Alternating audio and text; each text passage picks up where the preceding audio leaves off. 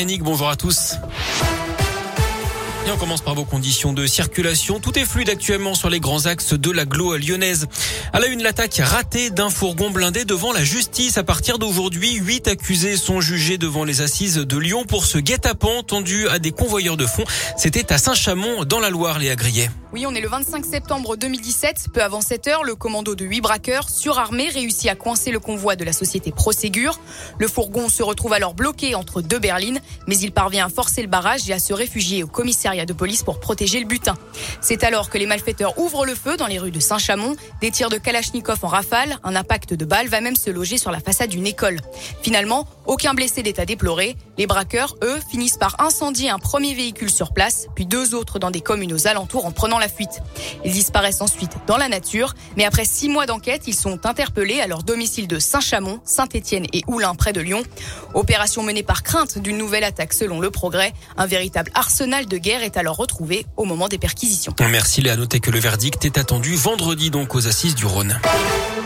L'actu de ce lundi, c'est aussi l'entrée en vigueur du pass vaccinal désormais pour les plus de 16 ans. Il faut justifier d'un schéma complet pour avoir accès aux activités de loisirs, aller au resto, dans les bars, prendre l'avion ou le train, c'est-à-dire avoir effectué sa dose de rappel dans les 7 mois après la dernière injection.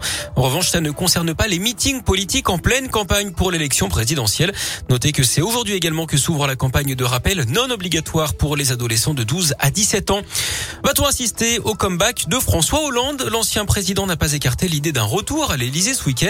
Dans la foulée, il a également assuré qu'il prendrait la parole bientôt. Pendant ce temps, la primaire populaire, elle affole les compteurs. Cette initiative citoyenne pour désigner un candidat commun à la gauche a réuni 467 000 signatures.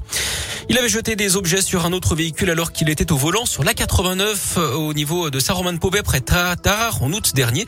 Un homme de 42 ans a été condamné à 1000 euros d'amende et 5 mois de suspension de permis.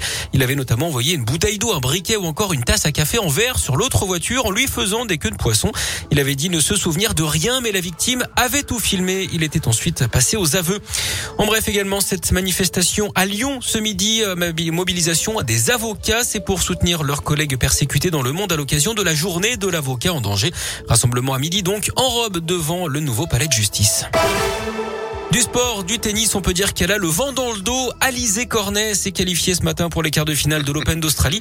Une première pour elle en Grand Chelem. Elle a battu la Roumaine Simona Alep en 3-7. Elle retrouvera l'Américaine Danielle Collins au prochain tour. Gaël Monfils lui joue demain matin en quart de finale face à l'Italien Matteo Berrettini. En basket, la victoire hier soir de Lasvel en championnat sur Rouen 93-83. Villeurbanne quatrième du championnat qui rejoue demain en Euroleague face au Bayern Munich. Et puis c'est fini pour les filles de Lasvel en Coupe de France éliminées en quart de finale par Basketland 72 à 60.